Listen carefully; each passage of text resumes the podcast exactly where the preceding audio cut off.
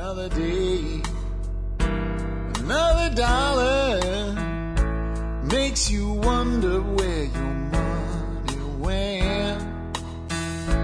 You can scream Hi, folks. This is Jack Spirko with another edition of the Survival Podcast. As always, one man's view of the changing world, the changing times, and the things that we can all do to live a better life if times get tough, or even if they don't dictate it, as almost always the case during my 50 mile commute between Arlington and Frisco, Texas. Uh, today is show, I think, 219? Maybe it's 218? I don't remember because uh, past few days have been kind of tough just getting to and from the office, uh, both in the afternoons and in the mornings. Yesterday, if you listened to yesterday's show, you probably heard a sound that sounded like somebody beating on metal with a ball peen hammer uh, very, very rapidly in the background. Uh, that was a mixture of rain and hail impacting the top of the mobile studio. The hail was small, so it didn't damage the mobile studio at all, uh, which of course is my uh, Jetta Diesel uh, TDI. Uh, so the mobile studio's in good shape, but it made for rough driving. I actually ended up stranded on Loop 12 yesterday, just south of Texas Stadium. I would say for almost an hour without moving. I was actually contemplating getting out and putting the bug out bag on and hiking home. That is uh, how long we sat there, and it was a mixture, I think, of an accident and actually blocking the highway for a while due to high water that would have been treacherous for people to drive through. And I actually drove through water yesterday high enough that my low riding little Jetta, I got some uh, moisture in the uh, the carpeting on my floor through the bottom of the doors. So it's been some rough weather. Why do I tell you that? Because friends talk about the weather, because I want to tell you the good side of this. It is beautiful right now. Puffy clouds, 80 degrees Fahrenheit, and I sure as heck wish I wasn't heading to the office right now. This would be a great day to sit around the pool and drink margaritas. But let me tell you something, folks. That's what I'm going to do tomorrow, and I'll try to shoot a little bit of video for you guys tomorrow as well. Video note, um, go ahead and start the house cleaning with the Member Support Brigade today, just because I mentioned video and it made me think of it. Um, I did a video last weekend of one, basically the same thing we did with the tree ring up in Arkansas for the Member Support Brigade members with the, the, the beans providing nitrogen for the hickory tree and we used all local materials. I did that locally here as well with my peach tree with a little different take on it. I did a video of that, uh, update on the peach tree and how it's producing this year already. Did an update on the strawberry pot that I, I showed you how to build several months ago and where we're at just in a few months, going from those little plants that don't even have a leaf on them to we have berries now. Uh, and I did an update of our fig tree. So that's all going to be in the member support brigade very, very soon. Hopefully I'll get an opportunity to update that today. I don't know that I will. It'll probably be a weekend project. And then the video from this weekend will get put on next weekend. That seems like the pattern that we're following here. But that said, that's the type of uh, exclusive content that member support brigade people uh, get. But remember, it's not really about the extra content you get. I just did that because I cannot stand to take money from people without giving them something more. Uh, member support brigade was started because people wanted to donate money to help the show, and uh, I figured the show's got to be worth a quarter an episode, or you probably wouldn't spend 30 to 40 minutes a day listening to me. So uh, I came up with five dollars a month or fifty dollars a year. You get a discount for a year. The year price comes out to about 20 cents an episode, I think. So uh, if you think it's worth 20 cents, consider coming on board for a year, and uh, you'll get that exclusive content. Also check out our advertisers there on the right hand margin of our site.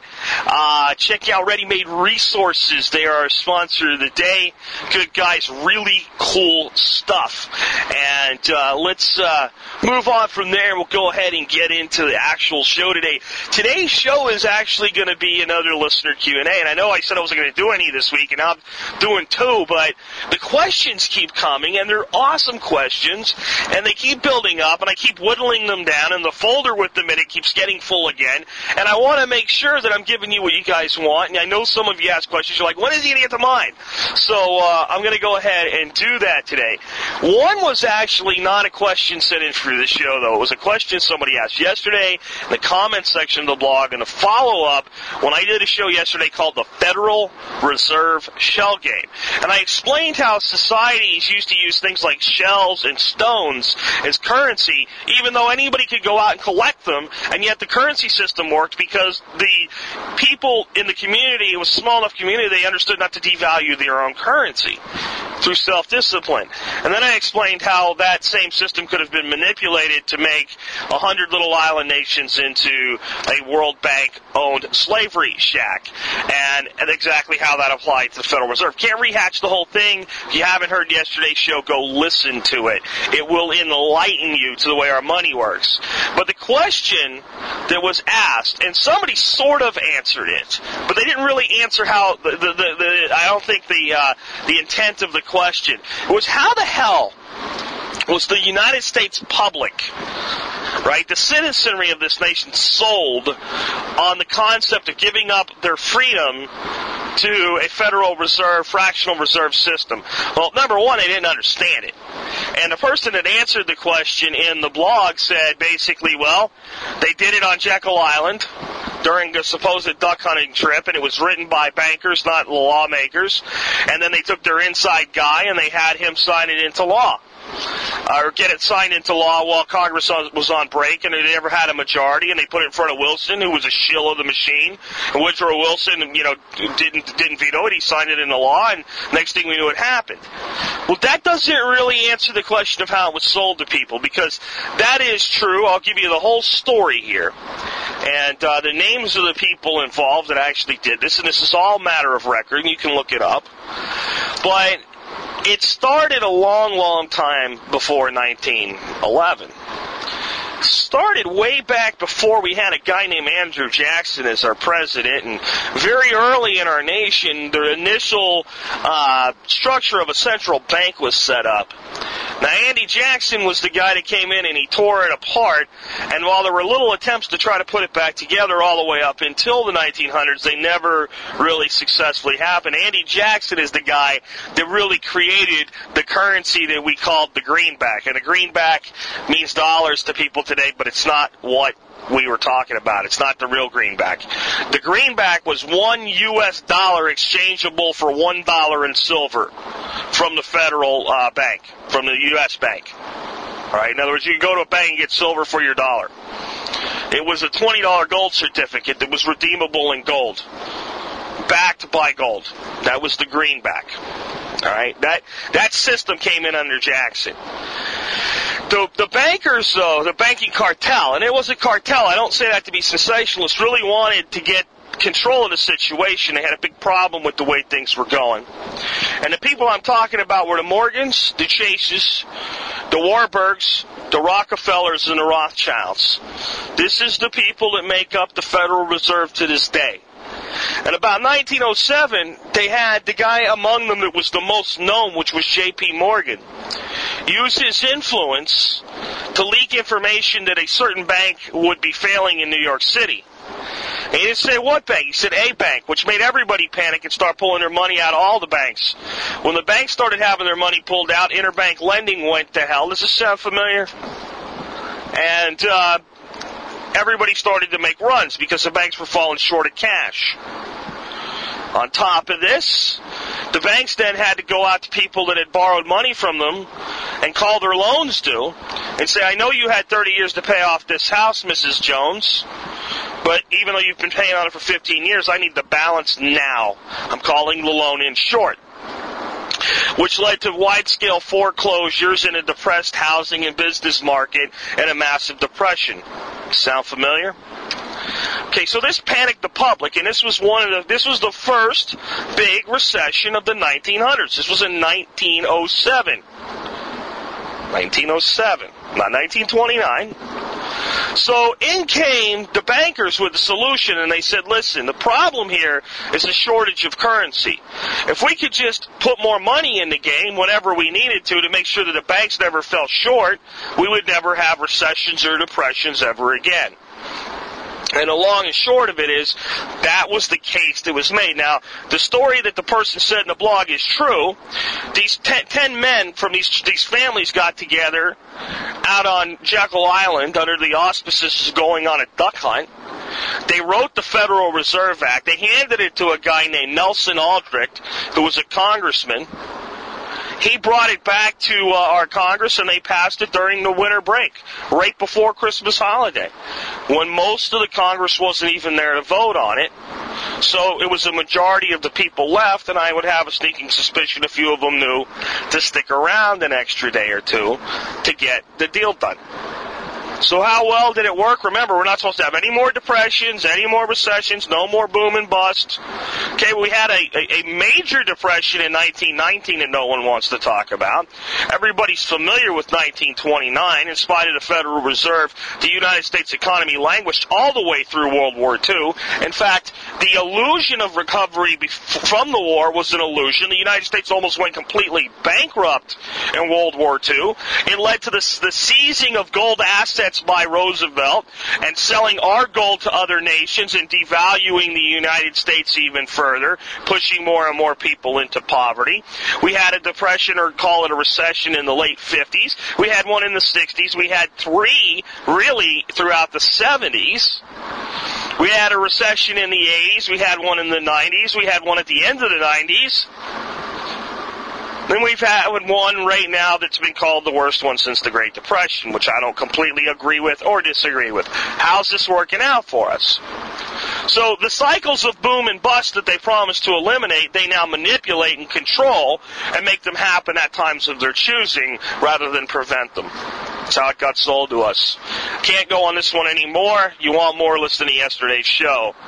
Um, question from uh, my group of there's a couple here in Dallas, Fort Worth area that ask these great questions. This is another one of theirs, and you'll know who I'm talking about when I answer uh, when I ask it if uh, if you're the one sending it.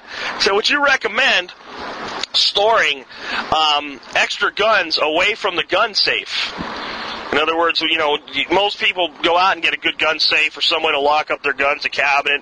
They put all their nice guns in there. Would I recommend putting uh, guns in different places other than there? Oh, hell yes. I mean, uh, my my answer to that is duh. Of course. In fact, I say get yourself a cheap little gun safe, put it somewhere where it's readily accessible, and throw yourself a couple $79 uh, single shot shotguns in there, maybe a beat up old rifle and a $149 Hi-Point pistol. They're all useful guns. They can all be loaned out to people uh, in a situation where you need to put a gun in someone's hand. And I don't mean just tactical, I mean hunting. You know, if I'm going to take somebody hunting that I've never been hunting with before, I'll put a single uh, shot uh, break action 12 gauge in their hand before I put a full automatic shotgun in their hand. I don't care if they scrape it up, scratch it up, and I feel a hell of a lot safer. Uh, with someone that doesn't have their own gun, I'm a little bit concerned with them. Uh, the other thing, though, is if somebody ever shows up to doing the gun seizing thing, and it's a situation where refusal will put you in jail or get you killed, so go ahead, take them. I'm not going to tell you what else to do. You figure it out yourself. I'm just telling you, I would have some guns they look like they're, you know, they are secure. You got to secure every firearm very, very well. But look like where they're supposed to be, and you know, all right. So let's go on to the next one. Um, how do I combat mosquitoes? Another uh, DFW uh, native asked this question. Well, they're bad this year. Usually by this part of the year, the mosquitoes aren't that bad in Dallas because we uh, we don't have as much rain as we've had this year. But all this rain, they're out there. Last night when I did my little garden walk and uh, have a couple pepper plants that are a little deficient, and uh, I don't know why they're not getting the uptake. They're in really rich soil, but they're just uh, their leaves are a little bit yellow.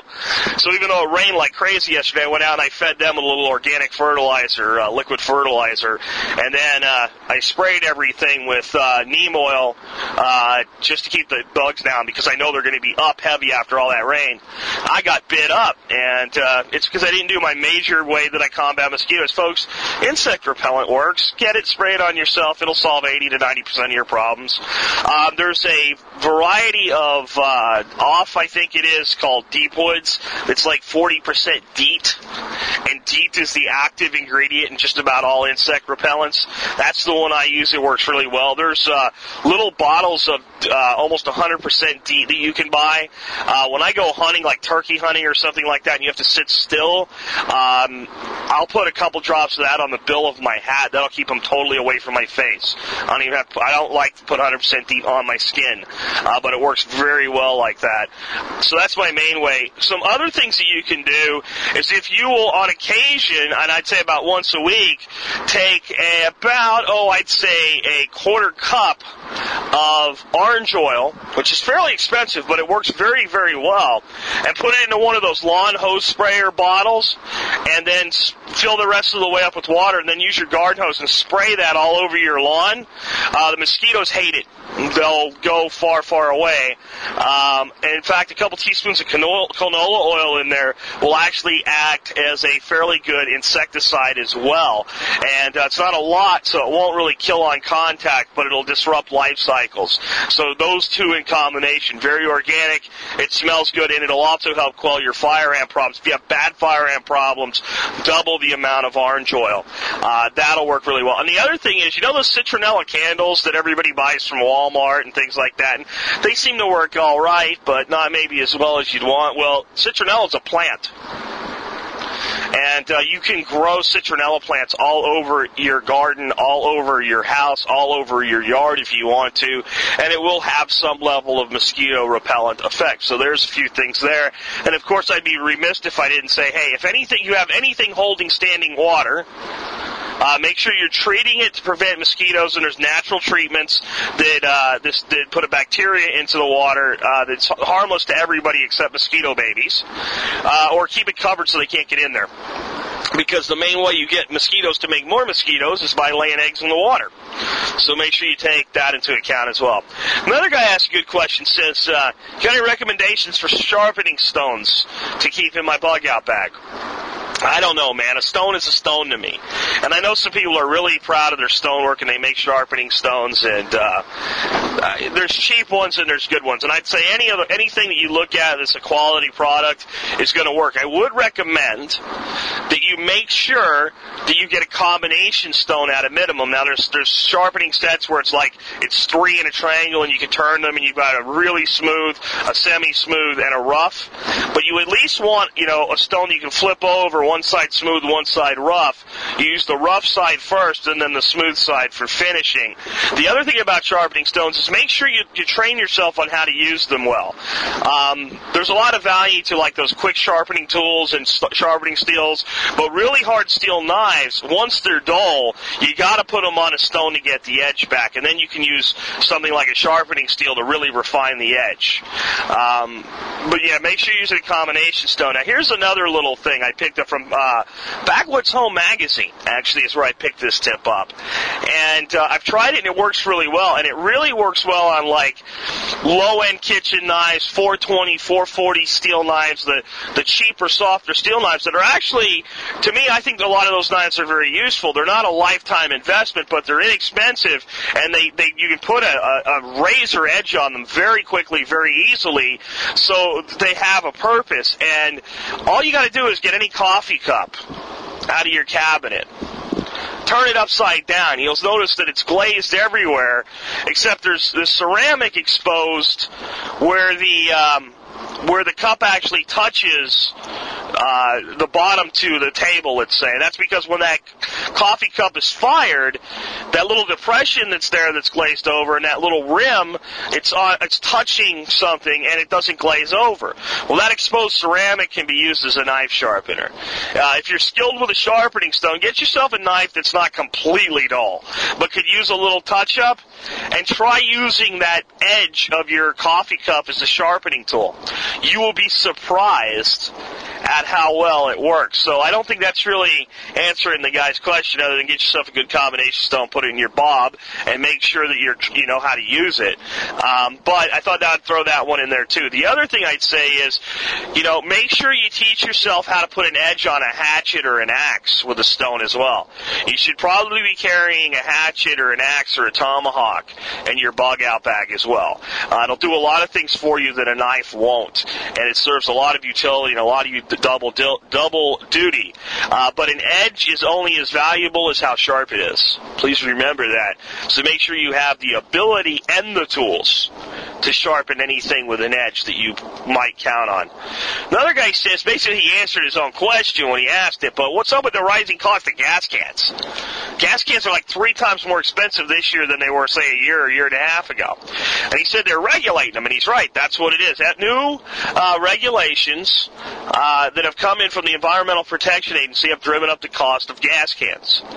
Now, now the problem is, I think some people are looking at this and they are not understanding exactly what the hell that means. I think maybe, well, they just put more regs in for the people making them, so there's like administrative costs or something. It's not a real change in the can. There is a real change in the cans. Remember how cans were up until last year? You would, um, you know, you take the cut the the side with the spout off, and you pull the spout thing out and turn it around, stick it through the uh, collar, and screw it on, and then there'd be this little piece that acted as a cover that you would take and you'd flip it over and you'd stick it on the end of the gas can nozzle, and, and that would be how to close it without taking the whole nozzle apart and shoving it back into the gas can. And then what would happen is people would lose those or the little piece that goes on the end, and that's not really a great seal in the first place. So people have gas cans sitting around in a shed or in a garage or wherever with an opening. And then all those gas fumes are coming out into the, uh, the, the environment. And the EPA says, Oh God, it's the greenhouse gas. They're all going to fluorocarbons. And the polar bears are going to die. Oh my God, we got to save the polar bears. So the EPA comes out with a regulation to save the polar bears and says, hey, um, what you guys need to do is put automatic closing valves. So if you go buy a gas can now, you'll see that once you turn that, that nozzle around and screw it onto the can, if you turn it upside down, the new cans, nothing comes out of it. It's sealed. And when you go to pour it, there's basically a collar and you use either what you're pouring it into or your hand to pull it back and push that collar back. It opens, the gas flows, and then when you allow it to close by taking the pressure off it, it seals the can and no gas fumes come out. I, I, don't think that's a bad idea. I really don't like that the EPA has mandated it, forced it, and driven up the cost of every gas can in America by about, oh, you know, two times what it used to be, almost three times what it used to be. But I think the feature is probably a good one. And I, I wish that the people making gas cans, instead of having this shoved on them, would have figured out that this is probably a good thing to do. Because even if you're not worried about the polar bears, you don't want people with gas cans sitting in sheds, uh, filling up the, the roof of the shed with gas fumes. Uh, you don't want gasoline cans in a position where if somebody knocks them over, they spill gas everywhere. I think it's a good safety feature, and uh, I, I sure wish that our our you know overlords were a little more concerned about making sure that something flammable like gasoline was stored safely versus being stored in a way that helps polar bears.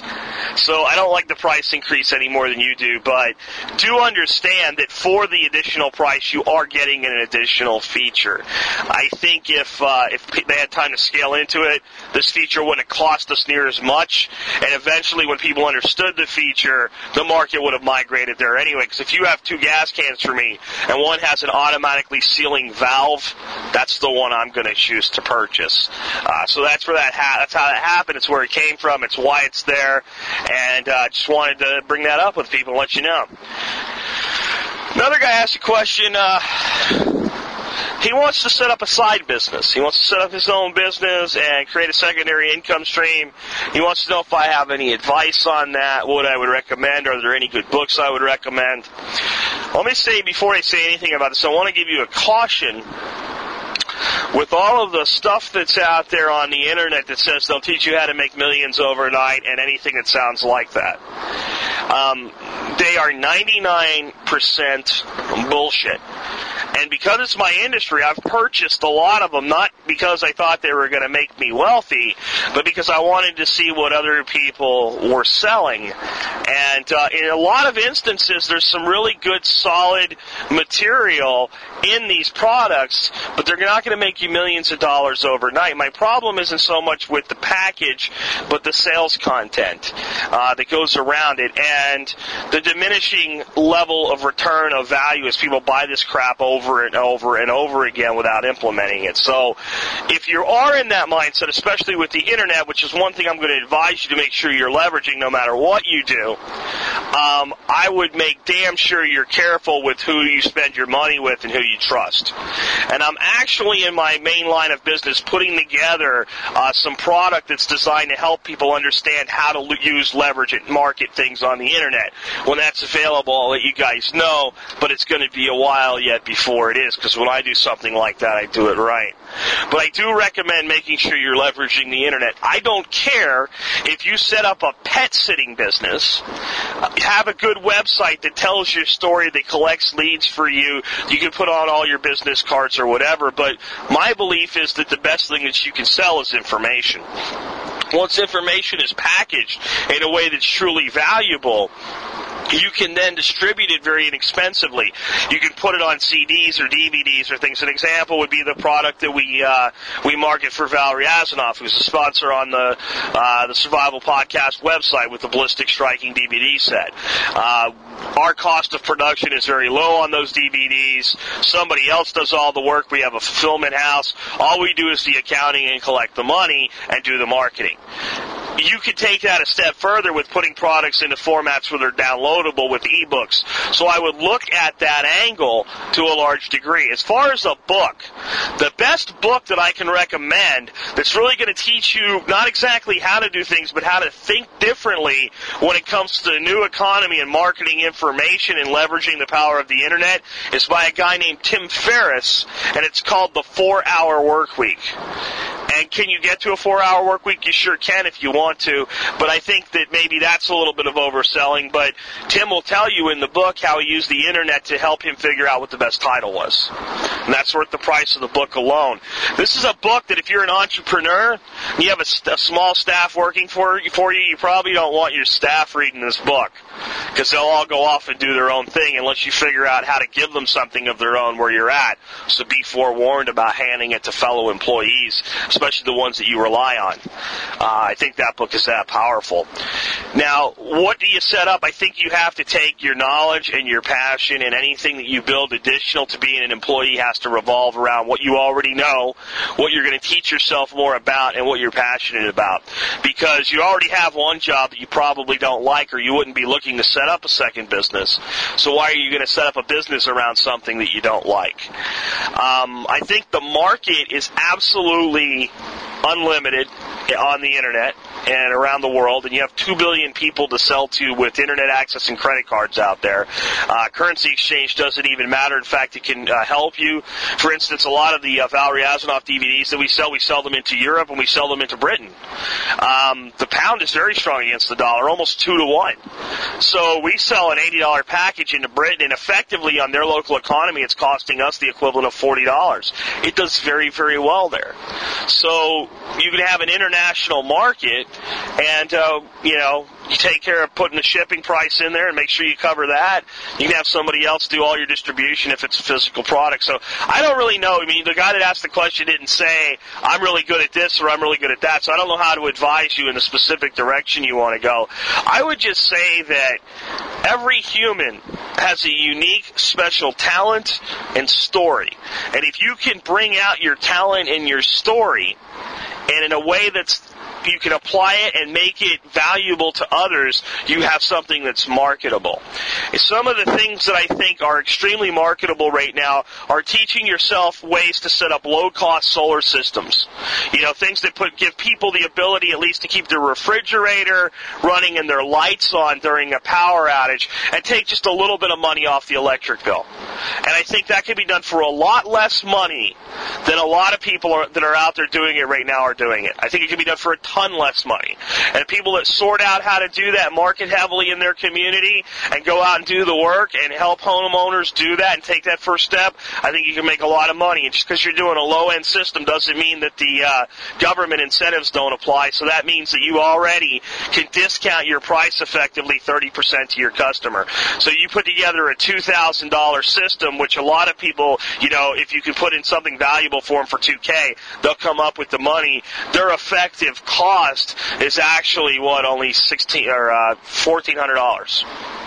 because they're going to get 600 off that year's taxes. So that's one. I, I mentioned pet sitting. I have a friend in New Jersey named Kathy um, who really gave it a go at trying to make money online and just really didn't get online marketing the way that you got to get it to make it work. Just didn't put it together. I don't know why. She's very, very smart and actually very talented from a technical standpoint, but piecing it together, it just didn't come together for her. But in the meantime, she set up a little pet sitting business. And uh, I think she's making about $85,000 a year watching people's dogs and cats and feeding their fish now. And, uh, you know, she works late and she works early. And she doesn't do much during the middle of the day. Um, and she has to work holidays and all, but she does it at her own time and she loves animals. And, uh, she's actually got her kids working for her part time as they, you know, they're on summer break and what have you. And uh, if she wanted to, she's got enough of an account base even during this recession where she could expand it and actually, you know, not work, you know, bring somebody in to do like part time and work times where she didn't want to work. But she actually likes it enough that as long as they're living there, she has no plans on, uh, on doing that. She's going to build you know, basically build it as big as one person can manage, keep up a good, reliable account base off of that. And then she plans on selling that business when her family eventually leaves New Jersey. And like a lot of us, she wants to kind of live out in the country. So it can be done just about anywhere. If you can do it with dogs and cats, or you can do it, in my instance, we, you know, put together a product that's done over $100,000 in sales that started with a, a, a Russian, actually Ukrainian, that could barely speak English, uh, that had no branding around them when we started. Uh, you, those two worlds are totally different. So you harness what is important to you. I think there's a tremendous opportunity with edible landscaping, permaculture consulting, uh, sustainable living consulting. I think there's tremendous opportunity there right now. The key is packaging yourself and marketing yourself in a way that makes people want to give you business. They want to do business with you. It's not a matter of if they're going to do business, but since I'm going to do business, I'm going to make sure I do it with this person. Uh, so that's the best advice I can give with that broad of a question. Um, here's a great question for for uh, for me to try to answer and try to put me uh, under a thumb a little bit. Guy said it wasn't very likely. I don't think it's likely, but it's possible. He said, Jack, what are you going to do if you uh, cruise on up to Hot Springs, do the big bug out, and uh, you're rocking along up there and taking your drive down to Starbucks every day to use their Wi-Fi to upload your show after you're done recording it, uh, because uh, you still can't get a good internet connection or whatever, which uh, may be the case, and the shit hits the fan and uh, you can't do the podcast anymore. And if at that point it's your primary source of income, what are you going to do next? Well, the interesting thing is, uh, since my other income is all tied to things that are marketed on the internet that are mostly informational and entertainment based product, shit hitting the fan would kind of knock that out for me too, wouldn't it? I mean, the electricity's down and the internet's down, I mean, big shit hit the fan. People can't even order it if they had the money, you know, so the financial, so what would you do then? Well, here's the good news by that point, I won't have a house payment. Won't have a car payment. Won't have a truck payment. I'll only have to pay the county about $300 a year. I got enough of the uh, fiat currency saved up that I can pay that bill for a long damn time with cash if I have to. And I got five acres of very productive land uh, up and running at that point. I think I would pretty much sell any surplus food that I had and barter with it to the uh, local economy until the world started to put itself back together, and I would hunker down and you know make do based on the preparations that I have. I would hope that somebody with my knowledge and skill set, as long as we didn't have all out road warrior anarchy warfare going on, uh, once you got past the initial catastrophic failure of society and society began to uh, police itself again, I should be able to be uh, quite a bit of value to just about any uh, portion of the community that's most in need of the knowledge and skills that I have. Uh, anything from going out and saying, okay, folks, now we got to grow our own food. I'm a pretty good, you know, agriculture slash permaculture consultant. Uh, I have a pretty good bank of seeds saved up, so I could go out and use that as barter. So I think that that drives home the importance of knowledge. And I'm going to tell you right now, if you have knowledge and skills in that scenario, money's worthless. But the person with skills and knowledge that can actually do things is invaluable.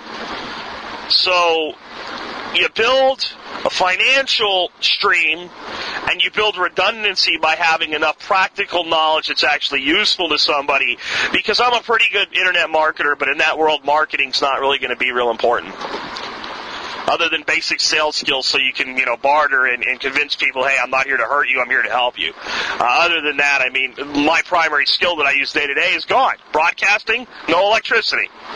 Right? But the knowledge, you know what? Here's how you build a solar oven, guys. Uh, here's how coppicing works so we don't destroy this forest now that we need to start burning wood. Let me show you how to do this so that we can pull the wood out of there, use it to heat our homes in winter, but we don't destroy the land. All right, and, and being able to leverage that skill and teach others very quickly. Here's one or two skills. that you go special. You go take care of this. So I think that's how I would see myself in that scenario. Scenario, I really hope it never occurs. Another guy kind of told me a story, and, and the basics of it were he only works a couple miles away. Uh, the grocery store is only about a mile away. Kids, he has to take about five miles though. He'll take his bicycle and ride it to work a couple miles or bike up to the grocery store all the time. And, but he's saying, you know, how could I really get to a point where I'm not dependent on gasoline or if gasoline became really, really expensive, I could still get around. And, uh, the big thing is taking the kids someplace, uh, I guess it was school or daycare like that five mile trip, you can't throw them on the back of a bicycle and go five miles there and five miles back. And he thought about an electric car, but they're so damn expensive. Ever think about um, getting some really good quality solar panels and uh, retrofitting a golf cart as a little mini electric car? Uh, they'll do 10, 15 miles an hour. You could go five miles if you had to. Um, basically, you've got a little electric car there. I know a guy that runs all around uh, Arlington. I see him all the time. He's an older gentleman, and he's got his little golf cart. I see him at the gas station, and he's not there for gasoline. I guess he goes just. I think he really goes in and buys some little Coke or something just because he likes to go around and talk to people. He likes to chat with the people at that gas station. I see him go to the grocery store. I see him just ride around and talk to people. And I bet you the guy covers covers several miles a day. That's his thing now, and he uses a golf cart. He doesn't spend a dime on electric uh, on gas. Now I'm sure he's plugging into the electrical grid, uh, but that could be accomplished with solar fairly easy. And a lot of these communities that you'll see where people try to be completely independent, the earthship communities and the uh, the uh, permaculture communities and things like that. That's one of the first methods of transportation that they create for themselves is solar-based power for golf carts. And that could be, you know, solar panels on the roof of the house, and you're plugging the golf cart into the the the outlet just like you would be using the grid, or that could actually be panels on the roof of the golf cart, uh, straight charging the uh, the the batteries in the golf cart, or it could be a combination of both.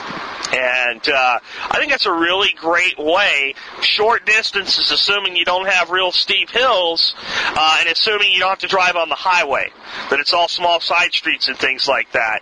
Uh, and there are places all over the world where that's that's the primary method of transportation. Uh, Dorothy and Matthew and I usually we're not going this year because we're doing Dirt Time 09 um, out in California, but we usually go to Florida every year, and we go to a place called Sanibel Island, and uh, you can drive up Sanibel to an island called Captiva, and then you hit the ocean, and there's only one way to get across, and that's with a boat, and there's no uh, roads that go on to the next island. It's called North Captiva Island, and uh, all the people that live on that island, they do have electricity. There's a you know under undersea electrical line run out there, and the whole island population moves around that island on golf carts. That's the method of transportation. And you can rent a beach house there, and when you rent a beach house for a couple weeks, it generally comes with its own little golf cart. And there's islands all throughout the uh, Caribbean where they do the same thing. So there's no reason that we can't do that here other than I certainly couldn't drive a golf cart to work every day. But it's one of the things that if you're interested in an alternative method of transportation, uh, rather than trying to build from scratch a complete, you know, little solar electric vehicle, golf carts have an awful lot of potential, and uh, you can use a mixture of solar, and of course you can still plug into the grid, and it costs very little to charge up a golf cart. Okay, last question of the day. Guy says I never really hear you talk about really long-term f- storage food, stuff that's going to last 15, 20, 30 years. Uh, do you do you do you know, think we should pay attention to that stuff? Should we do that stuff, and why or why not? And if you think so, why don't you really mention it? Well, the main reason I don't mention it is I assume, and maybe I shouldn't assume, but I assume that if you're into this mindset and you get past 60 days of storage capacity, you start to feel good about it, you put some money in the bank and you have some cash, you pay off your debt, you start producing your own food, and you get yourself stable, that I've done 90% of my job in getting you as a citizen prepared. 60 days sustainability plus food production plus no debt. Man, that's a lot for a guy in his car with an MP3 player to get people to do it. I got people doing it left and right, and those calling into the, for the special show, and I'll mention that here in closing in a second. It's it's a lot of people doing that. I also assume that if you get that far and you keep digging, and you keep learning more. If you if you decide you want some long term storage, there's plenty of ways to do it. You can just buy it. There's plenty of information on it. And what I don't usually do as far as talking about it is I don't want new people, because new people coming to the show every day to be thinking, first thing I'm trying to do when a person comes here for the first time is, is make sure that they understand that, that they're not in the bunker. I'm trying to pull their head out of bunker mentality, that we're not a bunch of freaks hiding out in the wilderness in a hole in the ground. And we're not trying to stock up to survive for 30 years. Now, the value of that long-term storage food, I think there's a huge value in it, is that you can put away, even if you only put away 60 or 90 days supply of it, is an awesome supplement to the food that you use through a rotational pantry. If you have six months worth of, you know, readily eatable, you know, food that you eat every day, eat what you store, store what you eat. The old, the old uh, advice that's well served. Adding another six months of that long-term storage food allows you then to put that away and have that safeguard. I think there's some value there. But the first step is to make sure that you're, you know, sustainable over the short term. And by short term, I mean 30 days, 60 days, 90 days. So, trying to get people to take that first step. Um, the other side of it is, it doesn't take a lot of understanding or planning to do that. You just you need money. There's plenty of pre-packaged food that has that kind of shelf life. So anybody that wants it can just go out and buy it. Now, I guess what I should talk about more and more, and I'll probably do a show on this, is creating your own long-term storage. And maybe not 30 years of it, but two or three years of it using Gamma Seals buckets, using maybe a little bit of dry ice, uh, O2 absorbers, different things that you can do for that. Maybe I'll put a show together on that because I do think that's a good idea, and we do do quite a bit of it ourselves. Um, but again, think about the overriding theme of my show. A better life if times get tough, or even if they don't. And we're far more likely to end up in a situation where you need to get by for a month than you need to get by for 10 years. And my belief is that food storage in of itself is finite and inherently limiting. So I choose to put more of my effort into encouraging America and the rest of the world to increase the production capacity of food. Because if we increase production capacity enough, we won't have a problem. And I have two special announcements here at the end on that note. Number one, I am starting a project, a new project that I will give details to only to people that want to participate and help me do it. And it's not just because you want to help, you have to be able to do some web development or programming and or graphics design. And I need a little team of people to help me put this together. I could do this internally with my own resources. I do not want to. I want this to be a community see project. And again, it's going to be called the 10% project. And it's going to revolve around very simple things for people to do. And I bet you can guess it has something to do with my opinion about ornamental trees that people can do to increase the food production capacity in America. If you are a web developer, graphic designer, uh, web programmer that would like to participate in this project, send me an email to jack at the. If you cannot actively participate. If you don't have one of those skills, don't contact me yet. I'll have ways for you to help soon. I need people to help me put the platform of this project together. Don't fib to me just so you can get an inside look. If you watch Extreme Makeover Home Edition, this is kind of like Ty's special room. Unless you're one of the people driving nails into the wall, you don't get an early look at this one. Not completely early look. So I need help with that. The last announcement today is that, again, I'm doing a special show on the 20th, which is coming up very, very soon. And in spite of the slow response initially, I've now got a lot of responses. If you have a story to tell about your last year and how the show has helped you live a better life and how you've helped yourself live a better life and the steps you've taken towards sustainability, call 866-65-THINK. Tell your story. You have two minutes to do it in. Do it soon because I promise you, I am at this point. I don't think I'm going to get every single one of them, and I'm going to do them in the order that they're received. So people that are calling in on like the 18th, I at this point, you know, I'm going to cap the show around an hour in length. Uh, and it'll be a it'll be a very long show if it goes that long. But I want people that are participating to be heard. But I'm telling you, I want to hear your story. Please call in and do it soon because uh, I'll probably actually create the show a day or two before it airs. So even though we're going to air the show on the 20th, uh, let's say that the deadline for submissions will be June 18th. That is only six days away. So it is really a good time to dial 866 866 65, think and tell your story so you can be part of our one year anniversary birthday show on the Survival Podcast. And on that note, I'm going to go ahead and I'm going to sign off today on a beautiful Friday. I'm going to wish you well. I'm going to tell you to keep on, keep it on, keep on preparing, keep on believing that you can improve your life and make it better no matter how bad or how good things are. You can have a more sustainable, more reasonable life with less stress, less grief, and less agony. And when tough times come, instead of being the person that's clobbered by them, you can be the person that not only gets through them well, but helps the people that you care most around you. As long as you keep on keeping on. Been Jack Spirko with a, another edition of the Survival Podcast, helping you figure out how to live that better life. If times get tough, or even if they don't. Scream, and you can holler. It really doesn't all gets spent